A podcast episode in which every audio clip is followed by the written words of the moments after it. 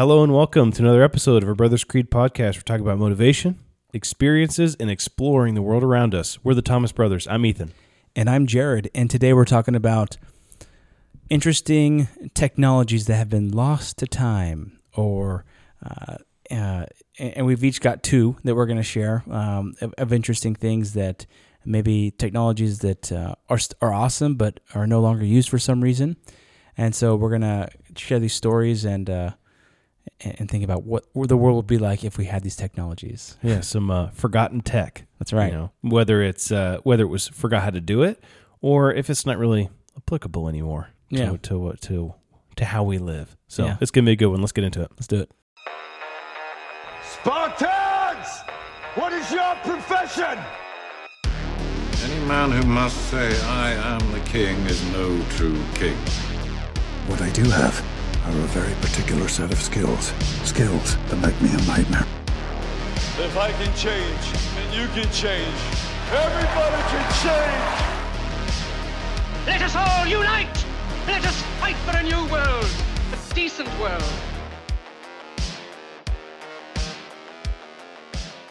All right. So the first uh, uh, forgotten tech that I'm going to talk about is um, I'll start off with a question. Okay. Why haven't we ever been back to the moon? I knew you're gonna. I'm glad you could this one. Um, because they forgot they erased all the tapes. They they recorded family home they family home videos over the over the tapes. they recorded over the tape. Yeah, so that's one thing we're gonna talk about that. Uh, so it's been it's just been a little bit over 50 years uh, since we the first landing on the moon, right? And I actually said this in a I said this in a different episode, um, but w- we've talked about this before. And so the Wright brothers flew, uh, had their first like sustained flight in the early 1900s, like 1903, 1906. That was a famous duos episode. Definitely go check that one out. It was Yep. a great episode. That was a good episode.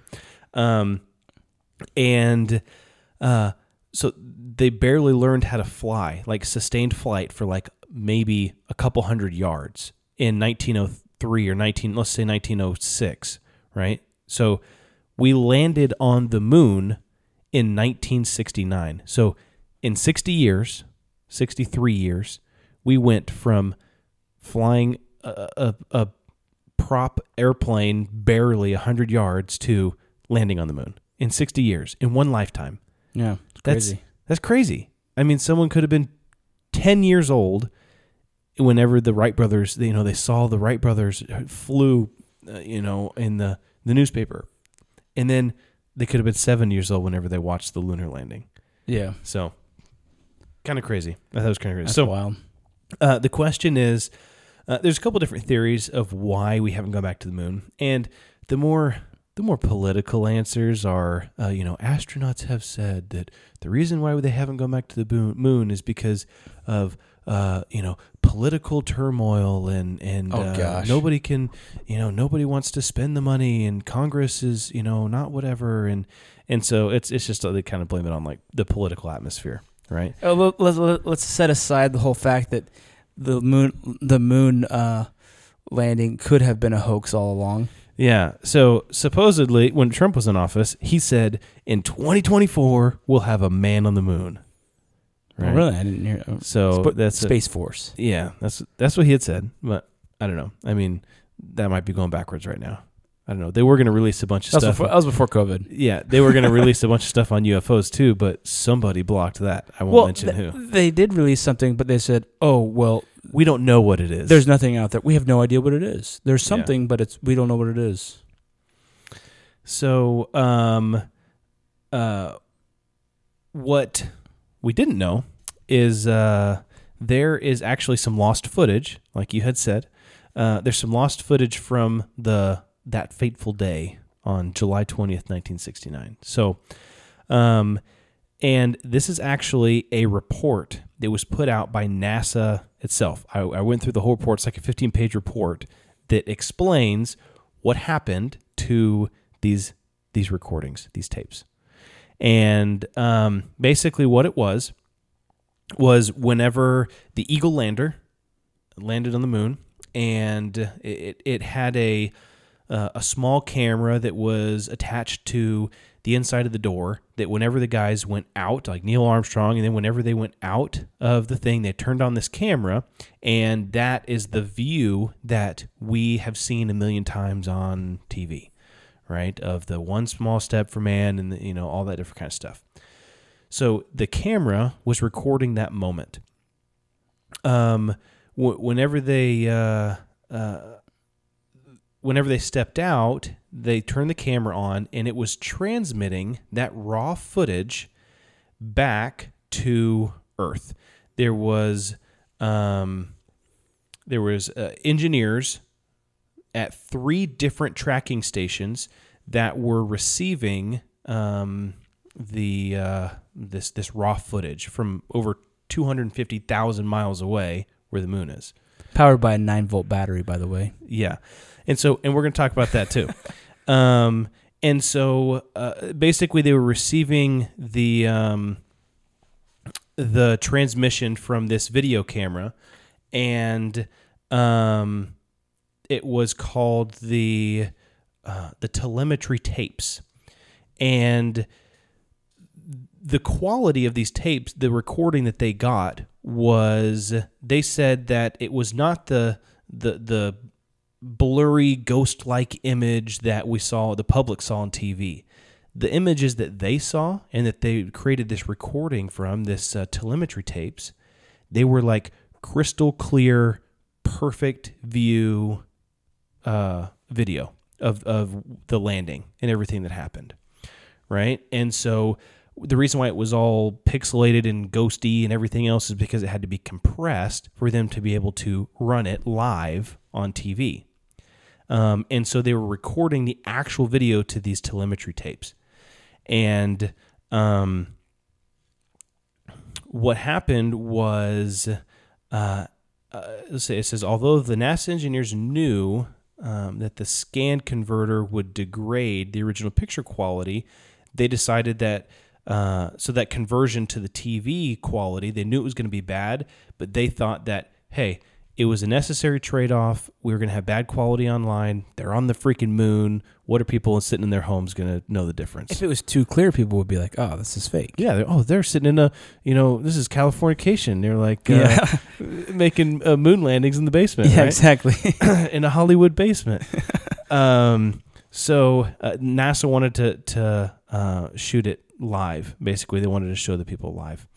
Um, so uh, no one at the the tracking stations considered these differences of quality to really be that big a deal because the people that were watching it on the on the on the monitors at these tracking stations they they weren't watching it on TV and so they didn't really realize that it was like that bad of a quality difference um, and audio difference and all that kind of stuff so after the the landing happened, after they got the footage, the engineers they took the telemetry tapes, they boxed them up. It was these this one inch reel of telemetry tapes.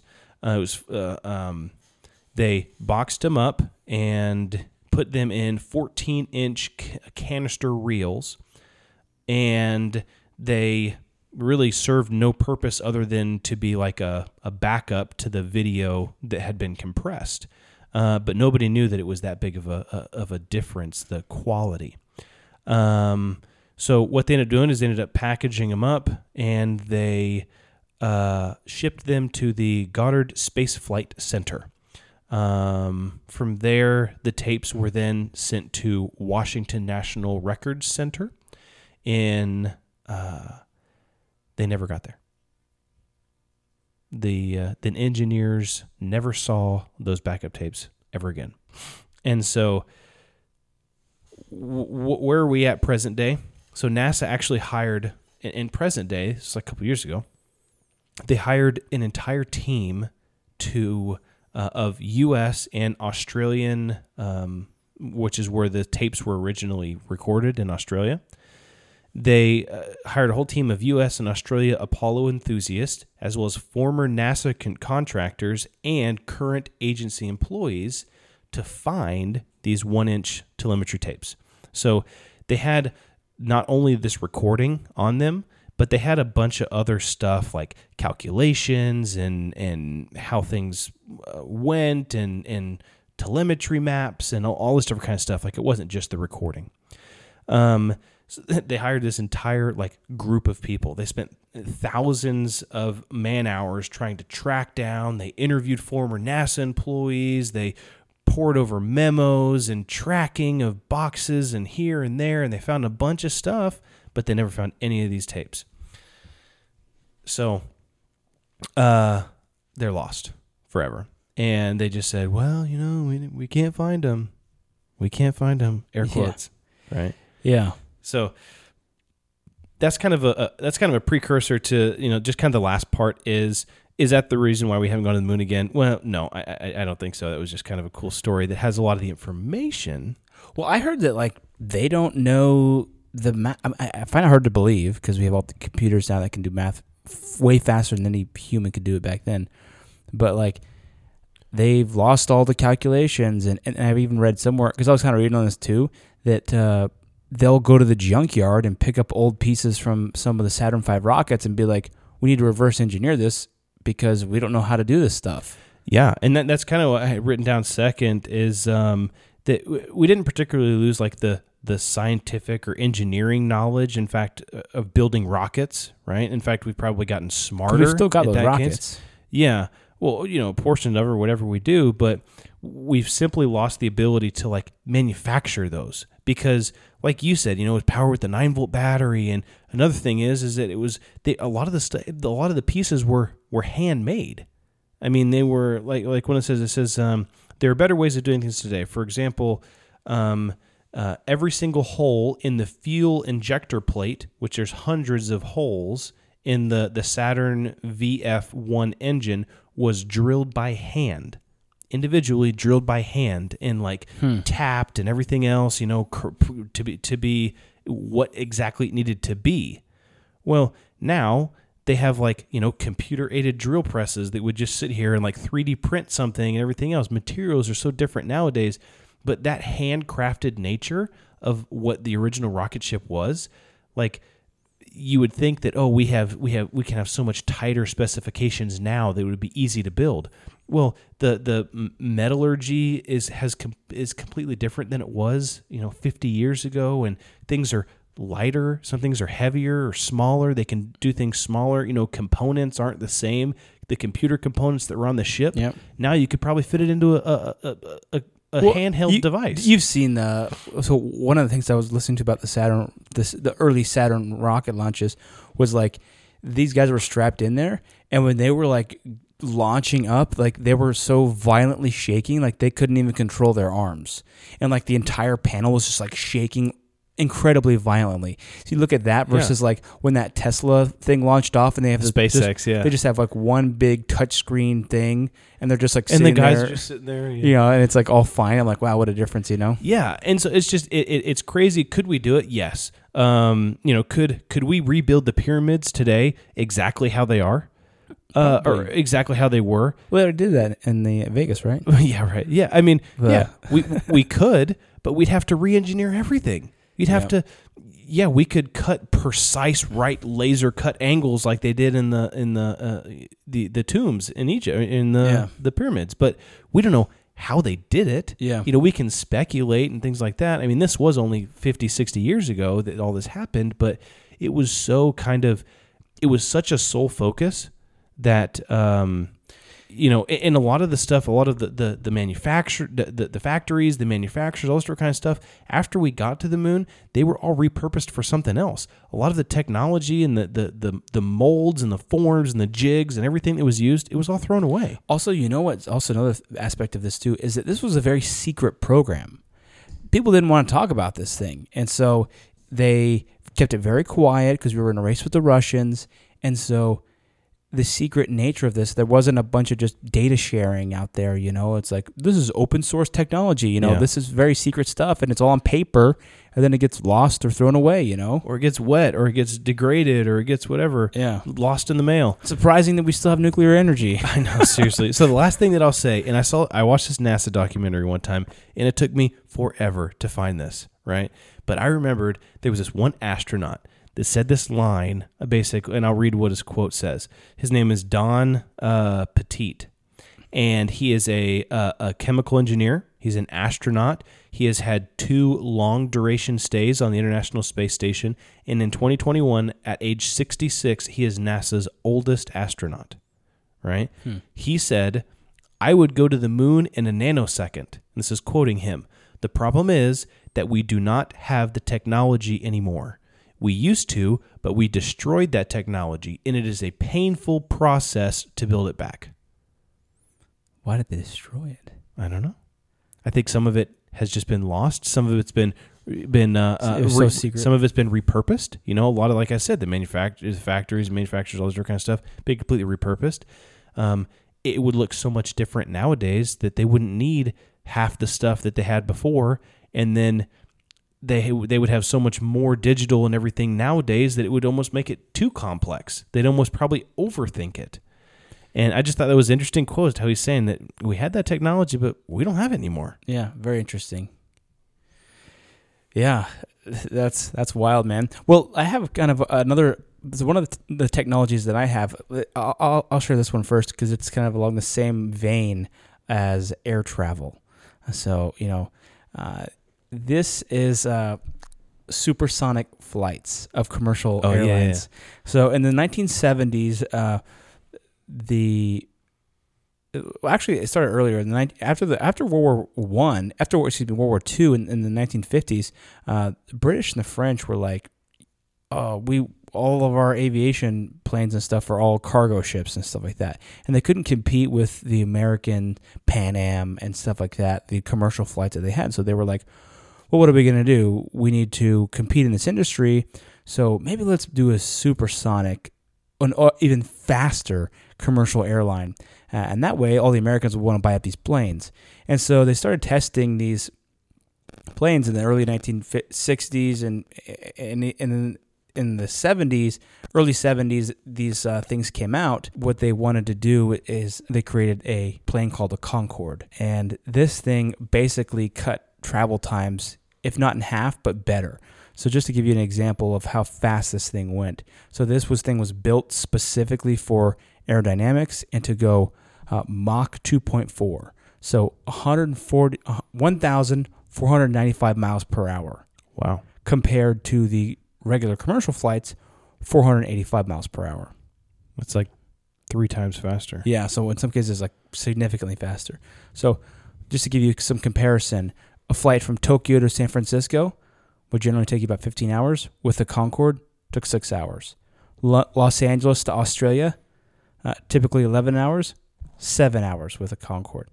Uh, and then the, one of the most famous ones is the London to New York, uh, typically about eight hours. The fastest flight ever from London to New York was with, from the Concorde, and it was two hours and 52 minutes. Oh, jeez. They hit that wind stream. Oh yes, hit something. Got that Actually, the- The, jets, the jet stream would be coming the other way, but yeah, they hit something. Uh, they were just going like a bullet. Um, and so, so uh, do they? Do they like fly really high or fly really? Uh, well, they fly. They, I mean, I don't know exactly the altitude at which they fly. I think just standard altitude. Uh, you know, but it's just like a super but, they, but they go yeah. super super fast. Um, they, like literally the speed of a bullet, Mach two point oh four, uh, and so these things were uh, kind of you, you can recognize them with the bent nose. They, a lot of them had that bent nose that was very characteristic, and the reason why that is is because when they took off, they almost took off like they didn't take off on a like long runway where they just go and then they just barely glide off. I mean, they took off almost vertically, and so uh, when you're landing, they had to have that bent nose, or else they would the pilots wouldn't be able to see. So that nose kind of bent down. Uh, that was one of the key characteristics of the Concorde. I wonder if they had uh, like traditional like uh, seat belts, or if they had like five point harnesses or something. I wonder if you could feel like you were going. Well, I'm sure you fast. could. I'm sure you could feel the Like the G's G's be more- forces. I- I'm sure you could. Uh, they said that inside it was not built for comfort. Inside it was kind of uncomfortable, and also it was kind of loud inside too. It was like the afterburners. I mean, we, they had afterburners. I mean, really, this is like a rocket almost, and it's like they were they were just so loud, and it would shake, and even inside the the cabin, it was pretty loud. Um, and, and so that there's a lot of reasons why this this whole thing failed. So it started in, in the 70s. Uh, they've spent 2.3 billion dollars developing this entire project, uh, and uh, so a couple reasons why it failed. Well, first of all, there's the whole issue of the sonic boom. Um, sonic booms can be very loud, and let me actually think. I, typically, they're about 105 decibels. Uh, a sonic boom is, and so there's laws where you can't do a sonic boom over land; it has to be over water. So that kind of complicates uh, travel.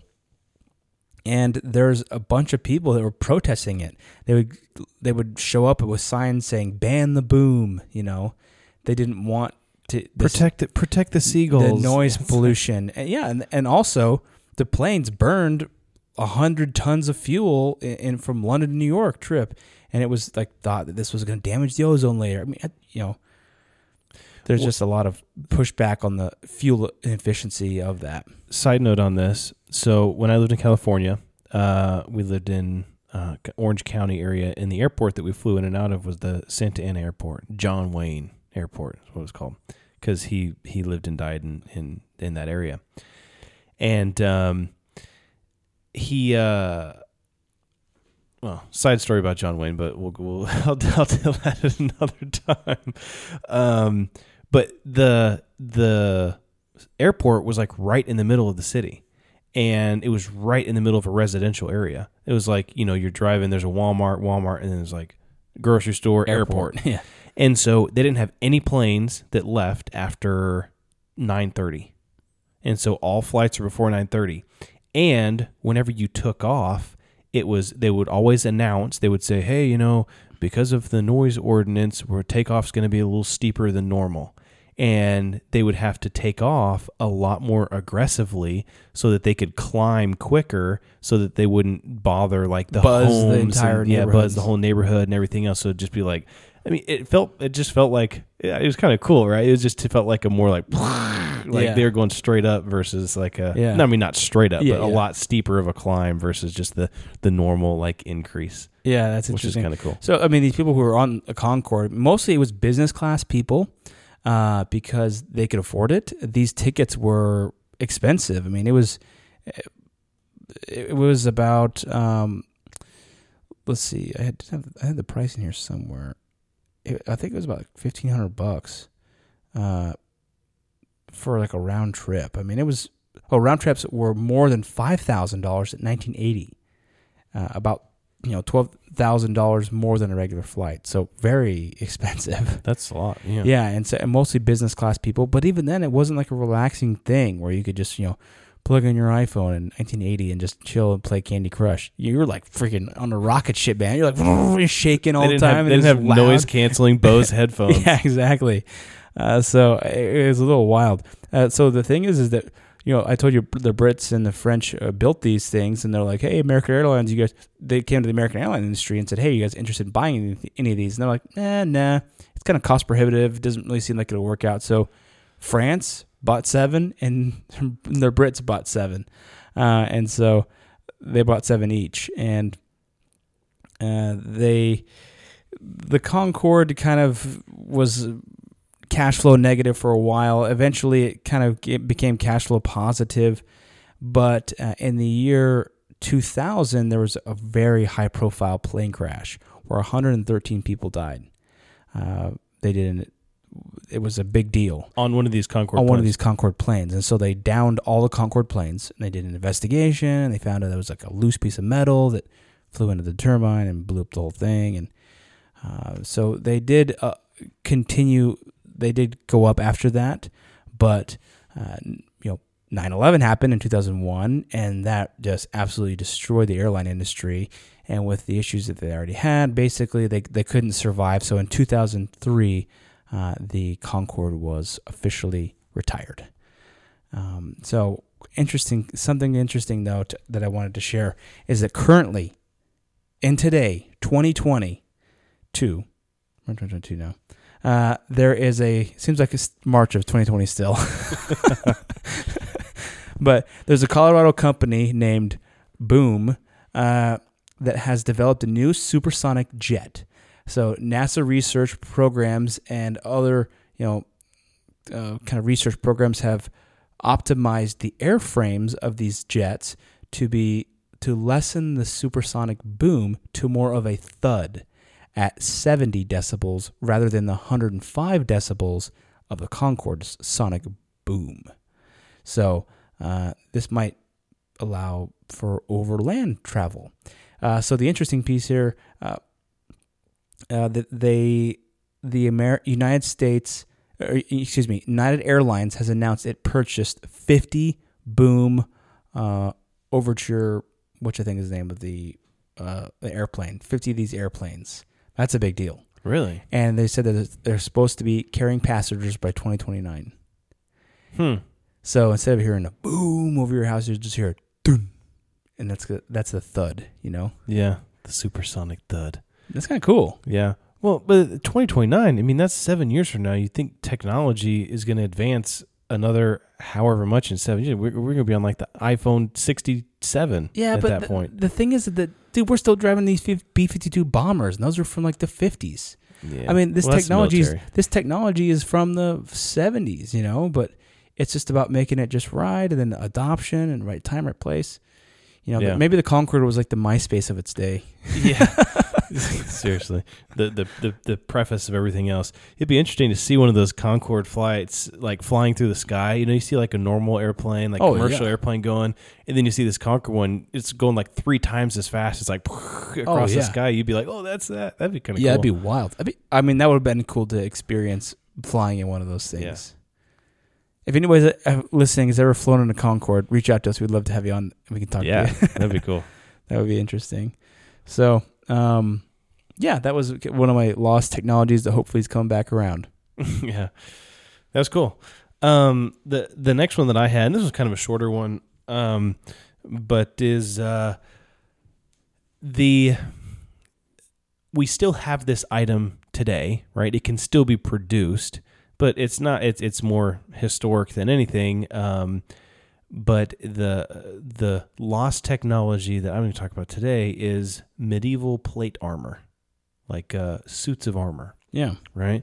So back in the medieval age, age, you know, the uh, 1200s and 1300s and, and stuff like that, even before. I mean, this is people were wearing medieval type armor for hundreds, This include, hundreds this and include hundreds like years. Roman armor. Uh, yeah, maybe to a certain extent. Uh, I'm more talking You're about like medieval. knights in shining Yeah, yeah. armor. Um, but the the issue is that today we to this day we still do not know how they created plate steel back in um you know a thousand years ago with a furnace and a hammer. so, yeah, you would think so, but we cannot replicate that today. I mean, if we with modern tools we can. Obviously, you know, we can we have plate steel, you know, quarter inch thick. We all these different thick thicknesses of steel and everything else, but because we have all this technology and all these big machines and everything else that can do it. But how is one guy in a little blacksmith shop, you know, with a, a, a with some with a coal fire going to do this. And so basically what I wanted to get into a little bit is first off how is how is the steel that was used for these uh, this armor, knight's armor, how is it created? Um, and it evolved over time obviously, but basically a, a blacksmith would get iron ore rocks, just the, the iron ore rock that, that comes out of the ground. And they would put it in a blast furnace. And that blast furnace would liquefy all of the impurities. It would get so, so, so, so hot in there. It would liquefy all the impurities. And that would, they would kind of melt away. And then they would pull out what's called this, this bloom of of iron that has all of this like rock and all this other kind of stuff in it, and so they'd have to beat this bloom of iron and chip off all of these uh, impurities and everything else. They're just trying to get the just the raw wrought iron, and so they they would do this, and they would they would get down to um, just the the iron, and they would create um, these little s- small bars of this iron out of these um, out of these blooms, and that's just iron. So then what they would do with that little steel or that little uh, bar of iron is they would need to uh, carburize it is what they called it. And so they're adding in carbon and uh, other materials and they're trying to create steel. But the thing is is that they're doing this all in like small small quantities. And so to create like a whole chest plate you you have to have a lot of metal. And they're not just um like this isn't something where you can just they're not like you know pinning the metal together or gluing the metal together i mean it's and they're not melting it down to where it's molten mold, they're not molten lo- um, molten steel and then pouring it into some kind of mold or anything like that they had to like pound all this stuff out which How did their armor not look absolutely atrocious? yeah. how, how the heck did it not look? And, you know, but then we look back at it, it's all like perfectly shiny and everything else. And then even to the point of, I mean, it was it was such an art that armor to make it lighter, it was thicker in the middle of you know it, it, over your the, the, your vital organs. So it was thicker when you got close to the middle, and then it actually tapered in thickness all the way out to the sides, to where at the sides it was really pretty thin. Um, enough to stop maybe a arrow, but not enough to a direct blow of a, of the point of a of an axe or something like that. Yeah. Right. And so, I mean, it was just the craftsmanship on these things. We still don't understand today the the craftsmanship that went into some of these large pieces of uh, of metal because they created these. I mean, they would have had would have had to have a massive table size sheet to make some of these breastplates and everything like that. How did they do that? Yeah, Um, it's interesting. yeah, and so it was And just some of them are very ornate. I mean, you, Oh, they have yeah. some leftovers from like the, you know, France and, and England. They leftover armors, and they Yeah, and there's very, very and there's no seams. And if you get into blacksmithing and stuff, you have well, you have like forge welding, and you have all these different types of strategies for bringing stuff together. But you know, all of that, all that technology is potentially newer technology that didn't exist back then, or the metal that we are dealing with today is so much more pure anyway than the metal that they were dealing with, eh, basically pounding metal out of rocks, Yeah. which is what we do today. But we have such more of a refined process that we can get whatever we want. Um, so crazy. that's kind of like the lost tech is is is the the skill craft because we don't need to make armor like that. And blacksmiths are Yeah. you know, what do you need blacksmiths for nowadays except for like I don't know horse- Competition shows on Discovery compe- Channel. Yeah, or when you go to Colonial Williamsburg and you go like uh, you know, or whatever else. Maybe horseshoes and different Yeah. things. I mean, I think it's an awesome skill and industry, but it's just kind of dying out because it's not as needed. Also, Damascus steel is another one. Yeah. Where they don't know how Damascus steel was created. You know, the, the, the formation of that. I mean, there's something that exists today called Damascus steel, but it's not real Damascus steel. Damascus steel was almost like Valyrian steel or something like Yeah. that. It was just so rare, and they don't know how they got made it so strong. Um, kind of like the lost arts of like, uh, you know, samurai sword making and stuff like that. you Yeah, know. stuff that just isn't necessary anymore because it's not. It's kind of, it's not useful anymore. Mhm. It's more of just like culture. yeah. and so it's just kind of lost. I mean, there's maybe I think there's only I think there's like there's one guy in Japan that does um he's a ninja, Mhm. right? And he and he uh practices this ninjutsu and all that sort of kind of stuff. Well, he's like there's one guy and he has like two students and that's like the last like the last known ninja that ever exists, right? In that culture and stuff like that. I mean, it, it samurai's a little bit different, but yeah, it's like it's just stuff just kind of over the years just bleeds out. Aren't ninjas from China? Samurais are from Maybe I don't know. Japan. We did the episode on ancient warriors. Yeah, I know. I know too. samurais are from Japan. I don't know. if Maybe ninjas are China. Yeah. But uh, anyway, so yeah, that also another one I found was uh, the Stradivarius uh, violin. Mm-hmm. You know, the way that the sound works, people have not been able to replicate that. Um, I probably don't have a an ear that's a To be able to tell the difference, but- difference, but uh, I think only a few people probably do in this world. Uh, but anyway, one of the technologies I had something similar. Well, a few thousand years earlier uh, was Greek fire. You probably heard of this. Yeah. So this is one of the most famous lost technologies, uh, which would basically it was like Isn't that what Tyrion Lannister? Oh, was that oil he just put in the? yeah, that was like yeah. was. This was a little bit different. It was kind of like napalm. Uh, they used it in a couple different manners. Uh, they had grenades. They were they would basically make like Molotov cocktails. They would pour it into these glass jars, uh, and they would just chuck them with. And inside the glass jars, they would have like nails and like spikes and stuff. Was it a powder or a liquid? It was uh, a liquid. Uh, they also had they made these these big bronze uh, tubes or siphons on their boats uh, that would that would be able to blow out this thing almost like a flamethrower. And they even had like a mobile version where you could walk with it on your back and you could kind of use it as a flamethrower. But the thing is, is that with that kind of a thing, it doesn't have a, as good that of distance. You know what I mean? But uh, the apparently this was uh, most famously used in two battles to defend against the Arab invaders into Constantinople during the 11th century.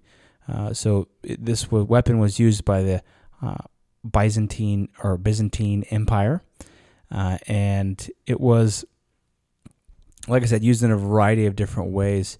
And they're also the the thing is that the Arabs uh, they eventually learned kind of h- how to evade this. I mean, it wasn't it was cool, but it wasn't like that cool because it was just like, oh, we'll just keep our distance, you know, uh, and like, and it, it- just because you you know someone was using this on your ship didn't mean your entire ship was going to burn down.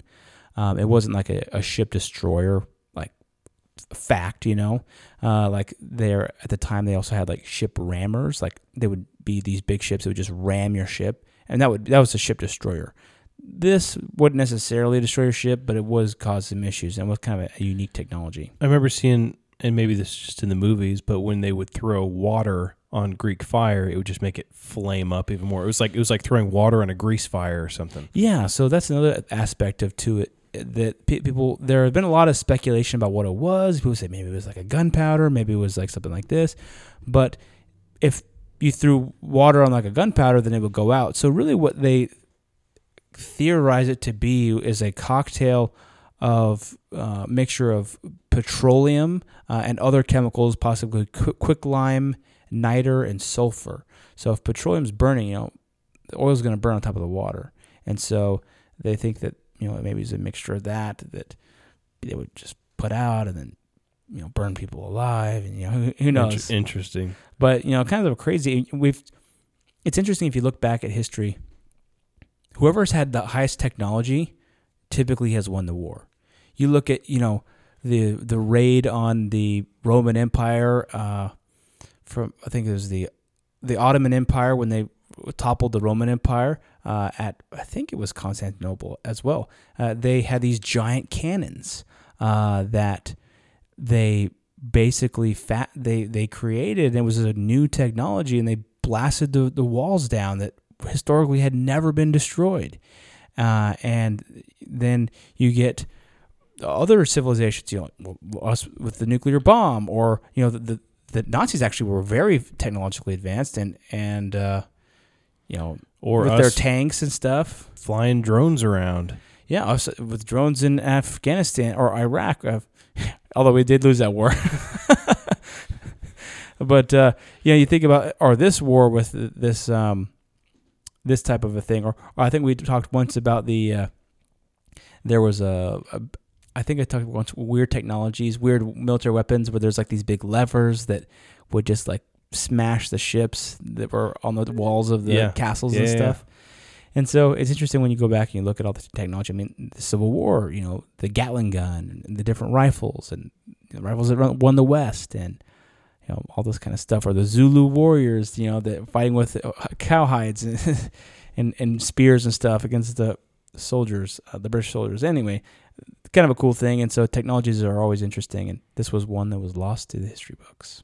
Yeah, sometimes they just kind of phase out, and I think sometimes like, I mean, they'll come back, right? This this the supersonic uh, Jet, uh, yeah. jets, right? That is coming, making a comeback. You know, eventually, I think. Uh, I mean, even right now, just space travel in general, and with the whole SpaceX thing, and uh, Jeff Bezos creating his company, and It's just kind of the the the next frontier, really. The final frontier, I believe. Well, maybe, maybe. I mean, what's what's on the other side of the space? I don't know. Yeah. Well. It just goes and goes. Yeah. Well, so anyway, th- this these have been interesting. There's there's so much out there. So the lesson here is write in your journal.